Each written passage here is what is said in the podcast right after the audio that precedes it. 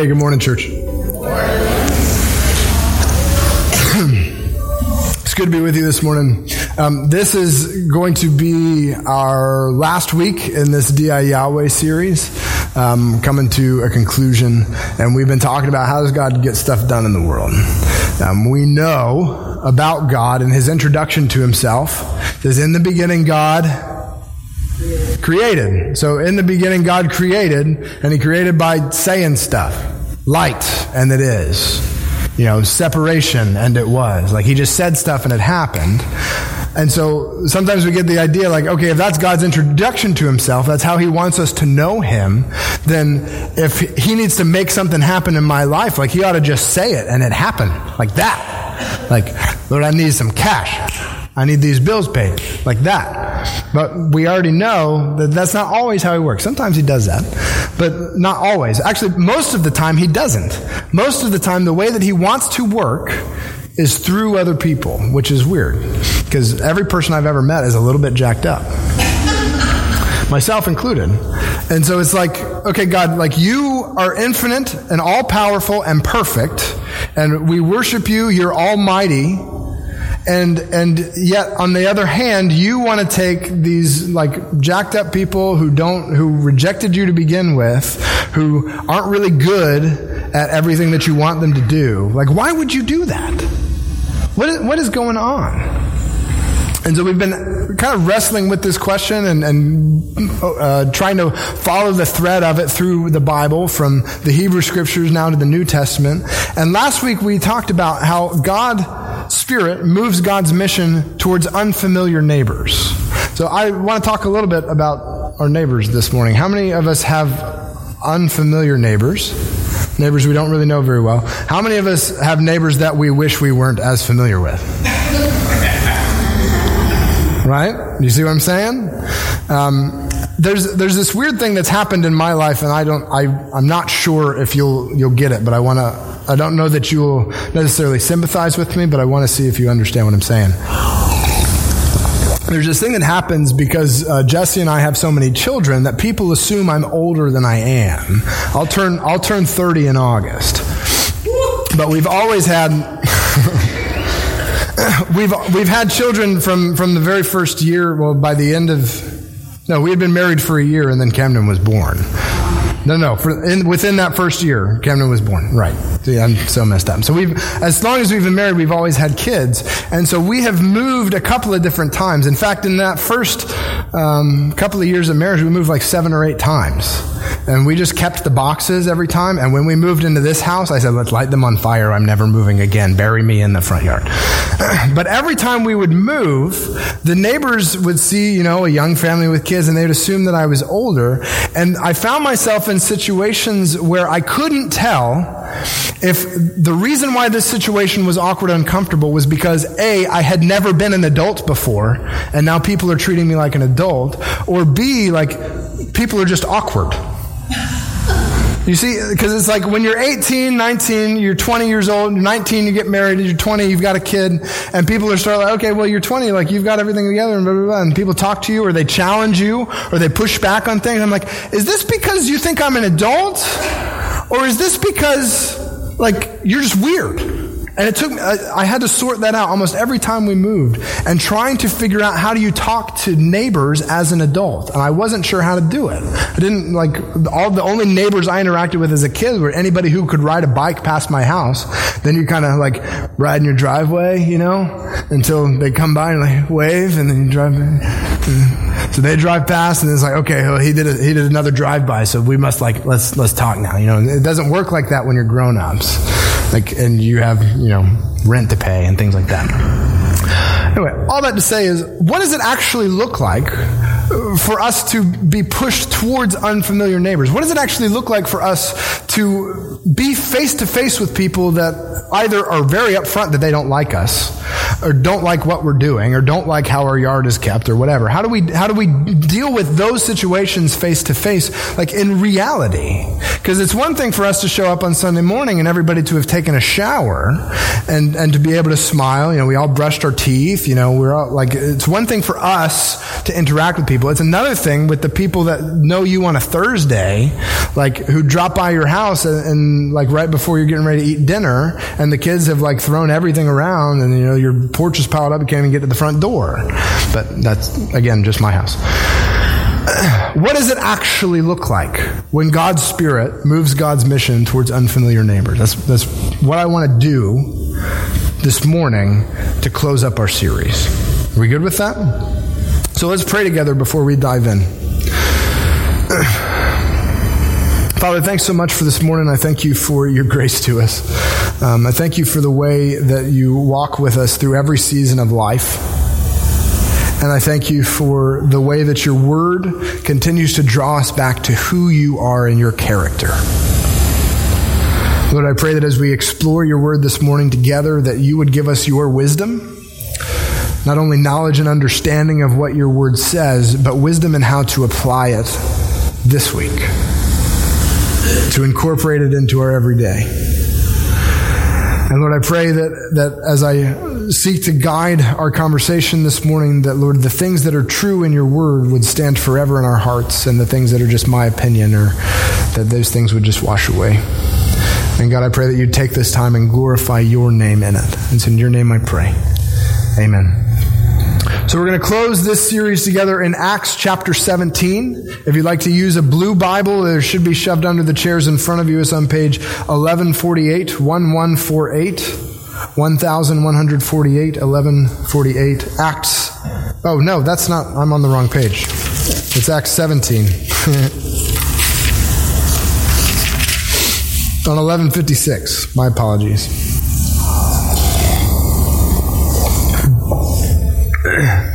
And in Acts 17, I'm going to just look at the first two. There's, there should be some titles there above the passages. So Paul and Silas in Thessalonica and Paul and Silas in Berea. Let me tell you what happens there. Paul and Silas are two missionaries. They're two guys that were just uh, kind of, for lack of a better word, normal Joes at the church of Antioch. And the church in Antioch is praying and they're like, God, what do you want us to do? And God says, set apart a couple of guys, Paul and Barnabas, and send them out on missionaries, as missionaries to go and preach the gospel. And so that's what they do. And this is, you know, the second time that these folks have gone out. So they're going out and their, their goal is to go into a city and share the gospel that Jesus is king with, with whoever they can there. And so they go into this city called Thessalonica and they start to preach Jesus in the synagogue. So they go to the Jewish community and say, Hey, Jesus is the Messiah. He's the one that we've been waiting for. He's the king not only of the, of Israel, but he's also the king of the whole world. This Jesus is, is the one that you guys need to get in line with. And the, the Jews in Thessalonica say, uh-uh, and they try to beat him. In fact, they do beat them. And so they drag their carcasses, not their carcasses, but these guys that have been beat up, go a couple more miles down the road to Berea, which is a, just a different city, and they do the same thing. They're like, hey, you know, you guys should, you, you guys should follow Jesus. And, and they don't respond as violently, but the people from Thessalonica follow them and start to chase them everywhere they go, trying to, trying to get rid of these guys and kick them out. So Paul and Silas, like, there's some drama in their life right now. there's some things that, that, that they're concerned about. And when we pick up in, in Acts chapter 17 and verse 16, uh, we'll see what they do, what happens when they get to Athens, which is the capital city of Greece, uh, even to today. Now, while Paul was waiting for them, for the rest of his group at Athens, his spirit was provoked within him as he saw that the city was full of idols. And I'm, I'm actually just going to stop right there. Now, while Paul was waiting for them at Athens, his spirit was provoked within him as he saw that the city was full of idols. So he goes into this new city, having been beat, beat by these Jews for two cities back, as he's trying to just, just, I'm just trying to preach the gospel. I'm just trying to point people to the truth. And he walks into this new city, and his heart is stirred within him because the city's full of idols. Now, for us, we don't we don't see this so much in, in America. Our idols have uh, a bunch of different kinds of shapes. But for, for Greeks, we know enough about mythology that they like actually would carve marble statues and worship them as deities.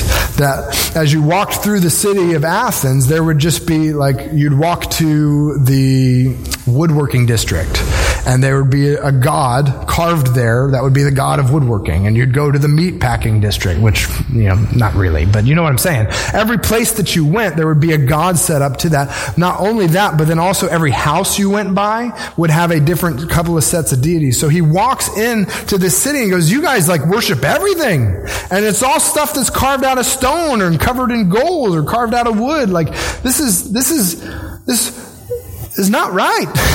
I serve the living God. I, I got to experience Jesus. Like he's, he's done something real in my life. And I walked into this city of unfamiliar neighbors and they're so messed up. They got it all wrong. And his heart was, his spirit was provoked within him when he saw the city.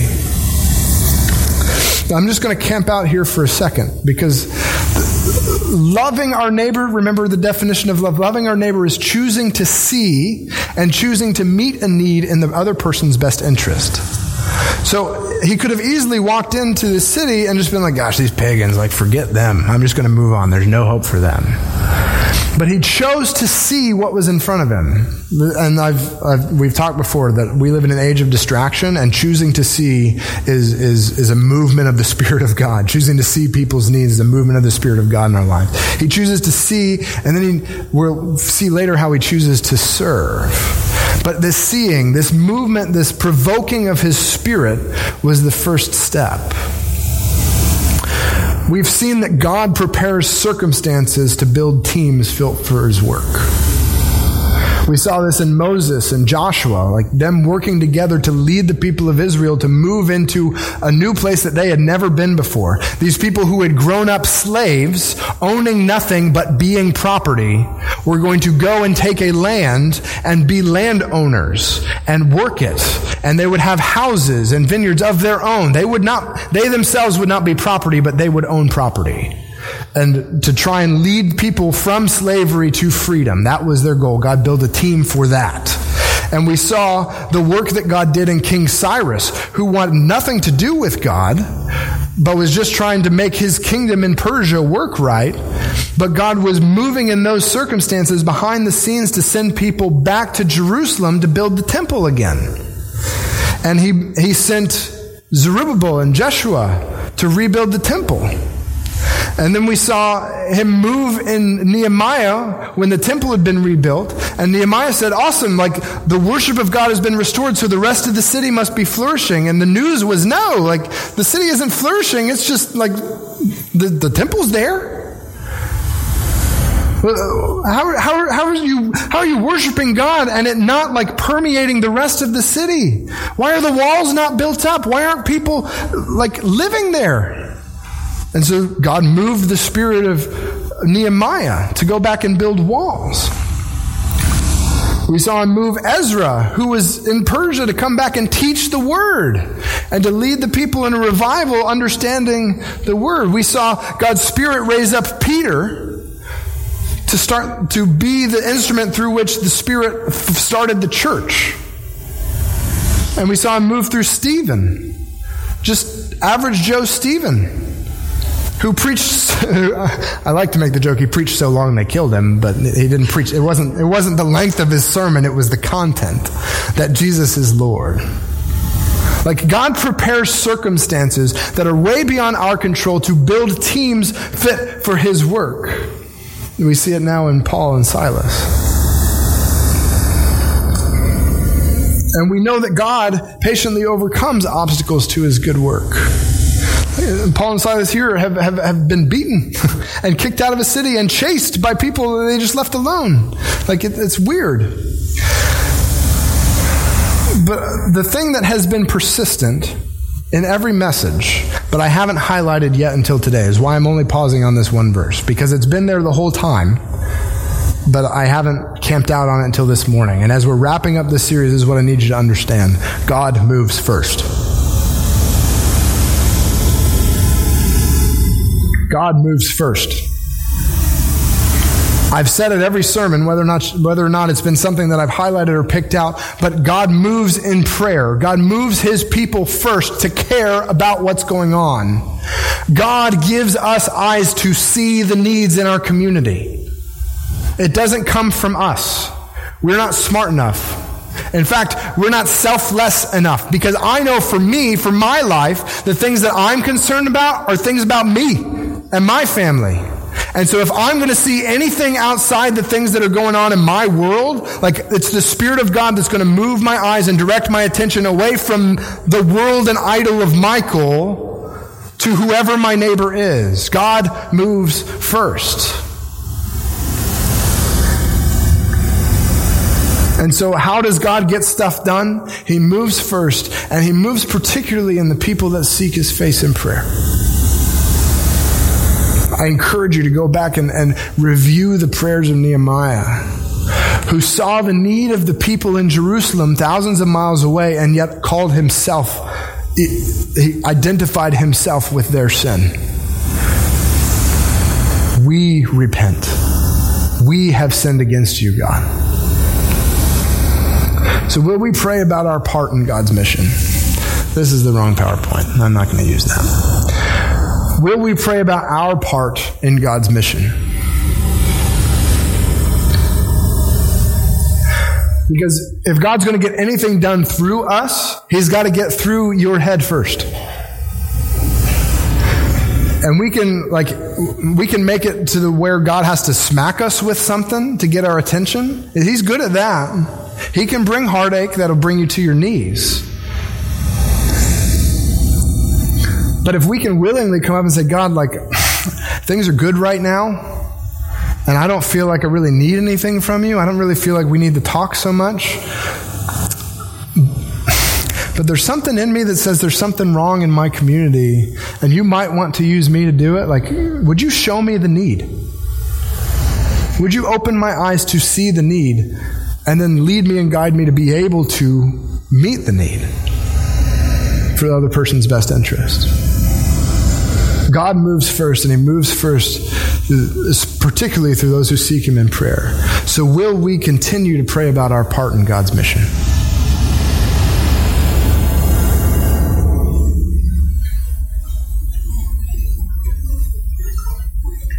Now, while Paul was waiting for them at Athens, his spirit was provoked within him as he saw the city was full of idols. So he reasoned in the synagogues with the Jews and the devout persons and in the marketplace every day with those who happened to be there. Some of the Epicurean and Stoic philosophers also conversed with him. And some said, What does this babbler wish to say? Others said he seems to be a preacher of foreign divinities because he was preaching Jesus and the resurrection. And they took him and brought him to the Areopagus saying, May we know what this new teaching is that you are presenting, for you bring some strange things to our ears. We wish to know, therefore, what these things mean. Now, all the Athenians and the foreigners who lived there would spend their time in nothing except telling or hearing something new. So, uh, let me pause there. He walks into a city of people that really just like to talk a lot and like to think about stuff, and like to figure out how things work. These, these Epicureans were people, uh, well, let me start with the Stoics. They're a little bit easier to understand. Stoics kind of didn't want anything to affect them. Like we, we still use, this was actually a school of thought, but we use that as an adjective for people. He's very stoic. If he's a stoic person, he doesn't, nothing affects him. Like, you know, somebody shoots his cat and he's like, you know, something, you know, he, it's his birthday party. He walks in and everybody's surprised. Like that, that's how we think of a stoic. A stoic was somebody who just wanted to harden themselves off from anything having any kind of effect. The Epicureans were kind of the opposite. They just went along with it and I don't know. You know how people sometimes would be. And so you've got these kind of different schools of thoughts that kind of argue with each other and fight with each other. And he comes in and he says, Hey, you guys, like, it's, it's Jesus. Like, Jesus is the one. And what is he preaching? He's preaching Jesus and the resurrection. What's the hinge of Christianity? the resurrection of Jesus Christ, like I'm just, it's right there too. Like the, the point that he's saying is Jesus came back from the dead, therefore you ought to believe in him. And they are curious. Which I find to be interesting. He walks into a strange place with strange people and starts to share what God has been doing in his life, but also, you know, what he's been doing in the world at large, and the people are curious about that. But we've already seen that God's Spirit guides his mission towards unfamiliar neighbors. You know, we've done that. And that God uses many methods to accomplish his one mission. See, Paul was the kind of guy who could argue with these people. He was the kind of guy who, you know, understood philosophy, not only understanding philosophy, but understanding rhetoric. So rhetoric means you know how to say the things right and in a way that compels people. And actually, there's two. Uh, this is what I, I, love about ancients. They were really honest about things. Um, they would study philosophy so that they could come to understand like deep and meaningful thoughts and how how does the world work together. And then they would study rhetoric, which is just how do you say things pretty so that people listen to you. And they and so if you if they would be honest about like no no no I study rhetoric.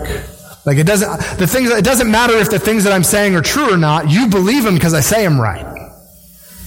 And so he walked into this city that valued both philosophy and rhetoric, not only having the right thoughts, but being able to communicate them in a way that, that makes you feel good or makes you is compelling or persuasive.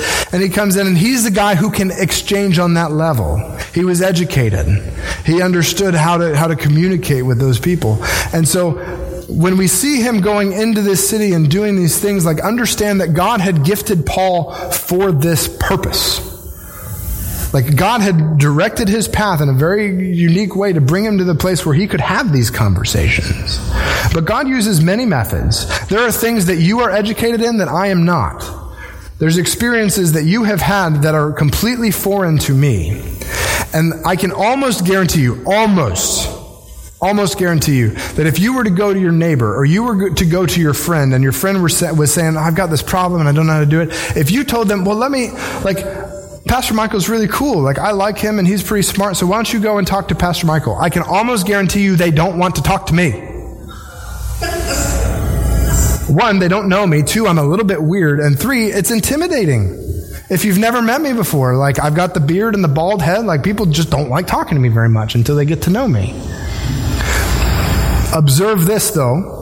If you're talking to your neighbor, you're talking to your friend, and they're talking about this problem that you have, and your inclination is to go, well, maybe you should talk to Pastor Michael. Understand, they are already talking to you.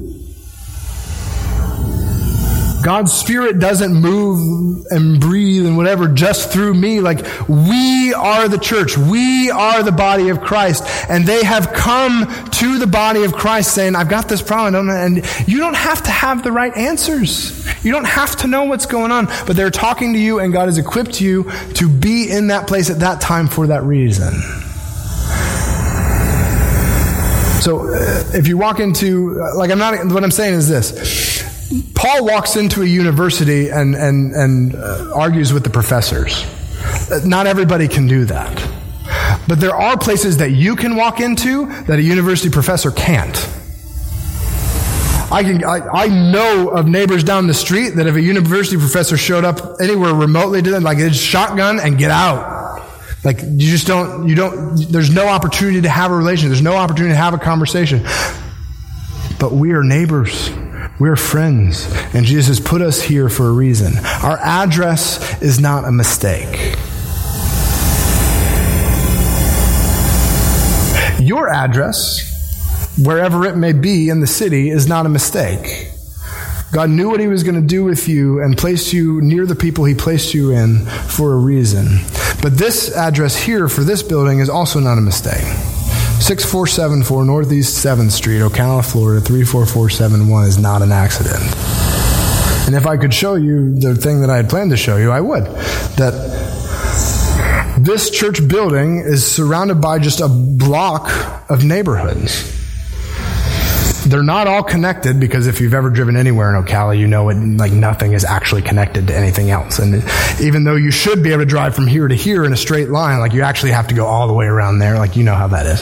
But I'm saying there's a block of houses, like just, just a block. And I don't know if it's a mile, two miles, just a block of houses around this building.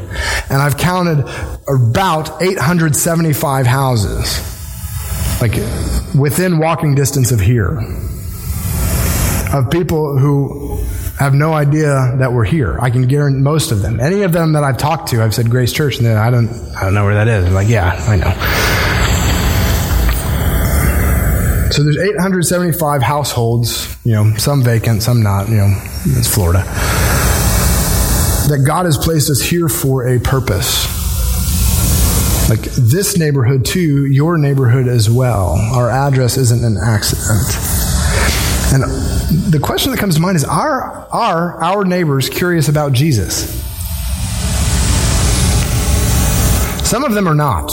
I've had a couple of conversations, and they they do not like they don't want you to pray for them. They don't. They're, happy to wave at you, but that's the end of the of, of the conversation. My suspicion is that many are, and the fact of the matter is they just don't know that we're there, or they don't know that you have this idea or have had this encounter with this person named Jesus has completely changed your life. But were we to be vocal about that, were we to proclaim it, that's Jesse doing magic back there. I don't know what, how she got that right up there, but she did. then, if we were to proclaim it, then their curiosity would be drawn out. You know what I'm saying? There's some people who don't know they want to have a conversation about something until you bring it up. So are our neighbors curious about Jesus? Like 875 houses, like in my head, part of me goes like, okay, so 875 times four ish. Maybe. I mean, this Florida's is probably two, at least by two. Like, I already can't do the math. It seems like there's a lot of people there. But at the same time, like, for you to walk from our church building to the farthest corner, um, for me to walk would be 30 minutes. It's not that far. So God's put us here for a reason. Here's, here's the big idea. And I've put a lot of ideas together, and I was concerned that maybe I'm not actually going to do a good job of landing this plane. So if I'm not doing a good job, then, then hang on with it. Here's the big idea. And my daughter. God uses us to translate his mission into our neighbor's language. God uses us to translate his mission into our neighbor's language. Most of these most of the games that the kids play these days I don't understand. But they understand it and they can teach it to their friends. I do not know the game and could not translate it. It's not for me. Fortnite, I got no clue. I can barely play it. I can't wrap my head around a 45 minute match. That does not make sense to me. But God uses us to translate his mission into our neighbor's language. The way that God is speaking to you will echo with your circle of friends, will echo with your family, will echo with your neighbors. Because God uses us to translate his mission into our neighbor's language. Let me show you the example of this in Acts 17.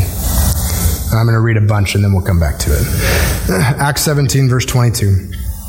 So Paul, standing in the midst of the Areopagus, I can't say that word, said, Men of Athens, I perceive that in every way you are very religious. For I passed along and observed the objects of your worship. I found also an altar with this inscription, To the unknown God. What therefore you worship as unknown, this I proclaim to you.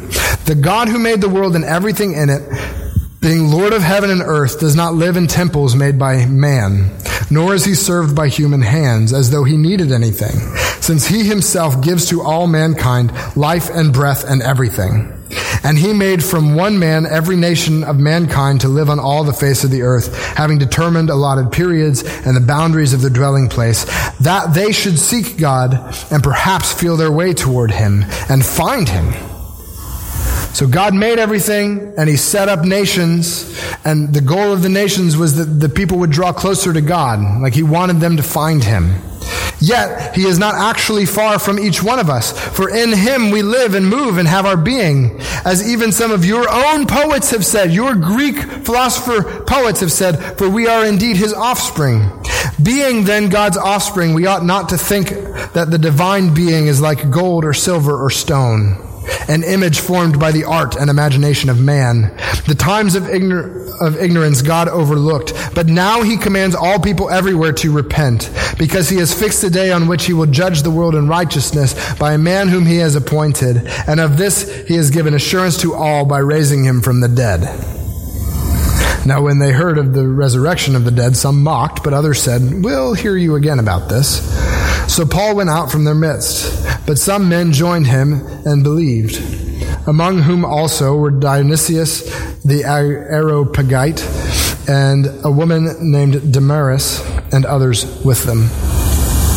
So God uses us to translate his mission into our neighbor's language. Paul walks into this city of Athens and is just overwhelmed by all these idols. God's spirit is moving in him like, and as he's walking along, he notices there's an idol there. Maybe it's just a plaque. I don't know how that thing works, but there's a plaque there that says to the unknown God. Like, we want to cover all of our bases. In case we missed anybody, this one's for you. And so as he's walking along, he goes in and he says, Hey, look, like you guys have this thing that you don't know what it is. Like, let me tell you who that is. Let me tell you about the God who created everything and all the nations in order that people might seek him. Like, you already know this. You already know God created everything, and you already know that He wanted people to seek Him because even your own poet said, he quotes, he quotes a secular poet, for indeed we are His offspring. But I want you to know that now He's overlooked all the time of ignorance, and now he's, he's doing something different in the world. He sent his son Jesus, and to prove that he sent his son Jesus, he raised him from the dead. He takes their language and communicates to them in a way that they can understand.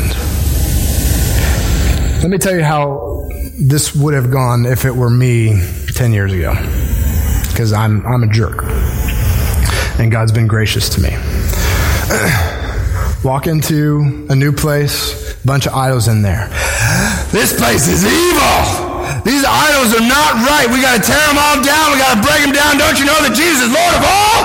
We got to do something different. You got to turn and burn. Like that's that was me about ten years ago. But but what God wants for us to do is to use us to translate translate His mission into our neighbor's language. Listen, there are things your neighbors are doing, there are people that you care about that are doing that is wrong. It is sinful. It is leading to death. I do not, I, I, I will not argue about that. Like, there's stuff in our culture that's acceptable that is not acceptable. It is not honoring to God.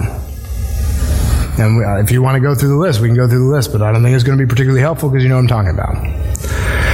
And if the voice that our neighbors hear from us is turn or burn, like, which is true. I'm not saying it's not true, but tear it all down. This thing that you value, this thing that you spend your life worshiping, like this identity that you have for yourself is broken, then likely that they will not have ears to hear the good news. But God uses us to translate His mission into our neighbor's language. Our idols wrong? Yep. Paul in 1 Corinthians is going to say, don't worship idols, like flat out. It's wrong, don't do it. But he walks into an idol worshiping culture and says, let me tell you about that one idol that you are not quite sure about. Because my goal is to preach to you Jesus and the power of his resurrection, the new life that he gives to us. Because Jesus uses people to meet needs for the purpose of salvation we see this at Christmas time, and I don't know that we really get it. Like, Christmas time is the only time, kind of, one of the only times that an angel shows up to give God's message. Like angels show up and they're like, "Hey, Jesus is born! Woo! There's a star and it's divine." And it's like you think Jesus got a whole army of angels. Why didn't he just send them? Like they're shiny, they get people's attention, they speak well, right? Why didn't God just use them? He doesn't. He chooses to use us. We're not shiny. We don't speak well. We don't listen well either. And yet, this is what He's chosen to do. Jesus uses people to meet needs for the purpose of salvation, to lead people into new, new life with Him. So, are we willing, if we're praying, and here's tying two ideas together, if we are praying that God would reach our community and God would reach our neighbors, if we're praying that God would renovate our families, are we willing that we would be God's answer to that prayer? There's times where we pray and like, God, would you please just send somebody to preach the gospel to them? And God's going, I did. Would you just open your mouth?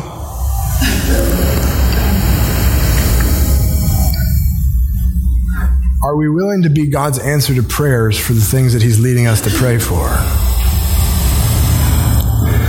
and here's uh, because God uses us to translate His mission into our neighbor's language. For us, grace, for us. I asked you last week how God is leading you. I asked you to pray about what it is that God is leading you to do. And there's a couple of things that are overlapping in our story. They're not going to share anybody's individual story, but there are a couple of things that are overlapping in the things that you shared with me and the things that I see God has put on my heart. And the first one, actually, believe it or not, is prayer.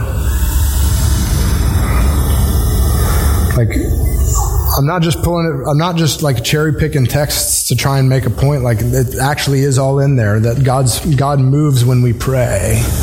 And so I think God is inviting us to a deeper commitment to seek Him in prayer for our community. And the other thing is family stuff. People have a heart to see, or people are broken over the things that they see in their neighbors' homes and in their own homes and their own families about family stuff that's going on.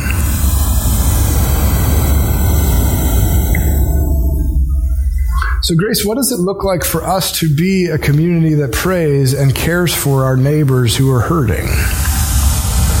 One, it means that unfamiliar neighbors we have to be comfortable with. That when folks come in who haven't showered or brushed their teeth, like we're cool with that and we love them the same. Two is that we can't, we're just not going to be cool about them being in our church building with us. We have to be cool with going and talking to them in Walmart. There's uh, enough ministry in Walmart for all of us to share. But I, have talked about how we, we, we, we repel away from those things. The, the thing that God showed me in the last couple of months is that I stay away from Silver Springs.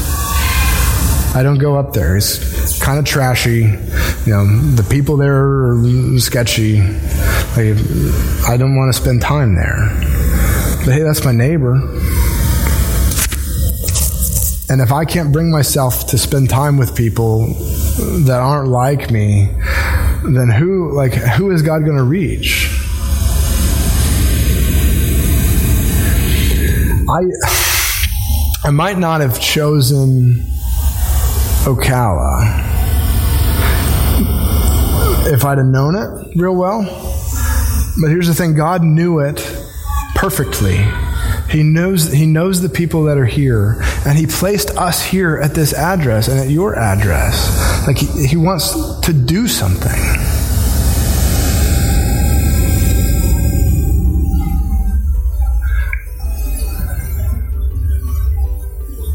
God uses us to translate his mission into our neighbor's language. Let's pray.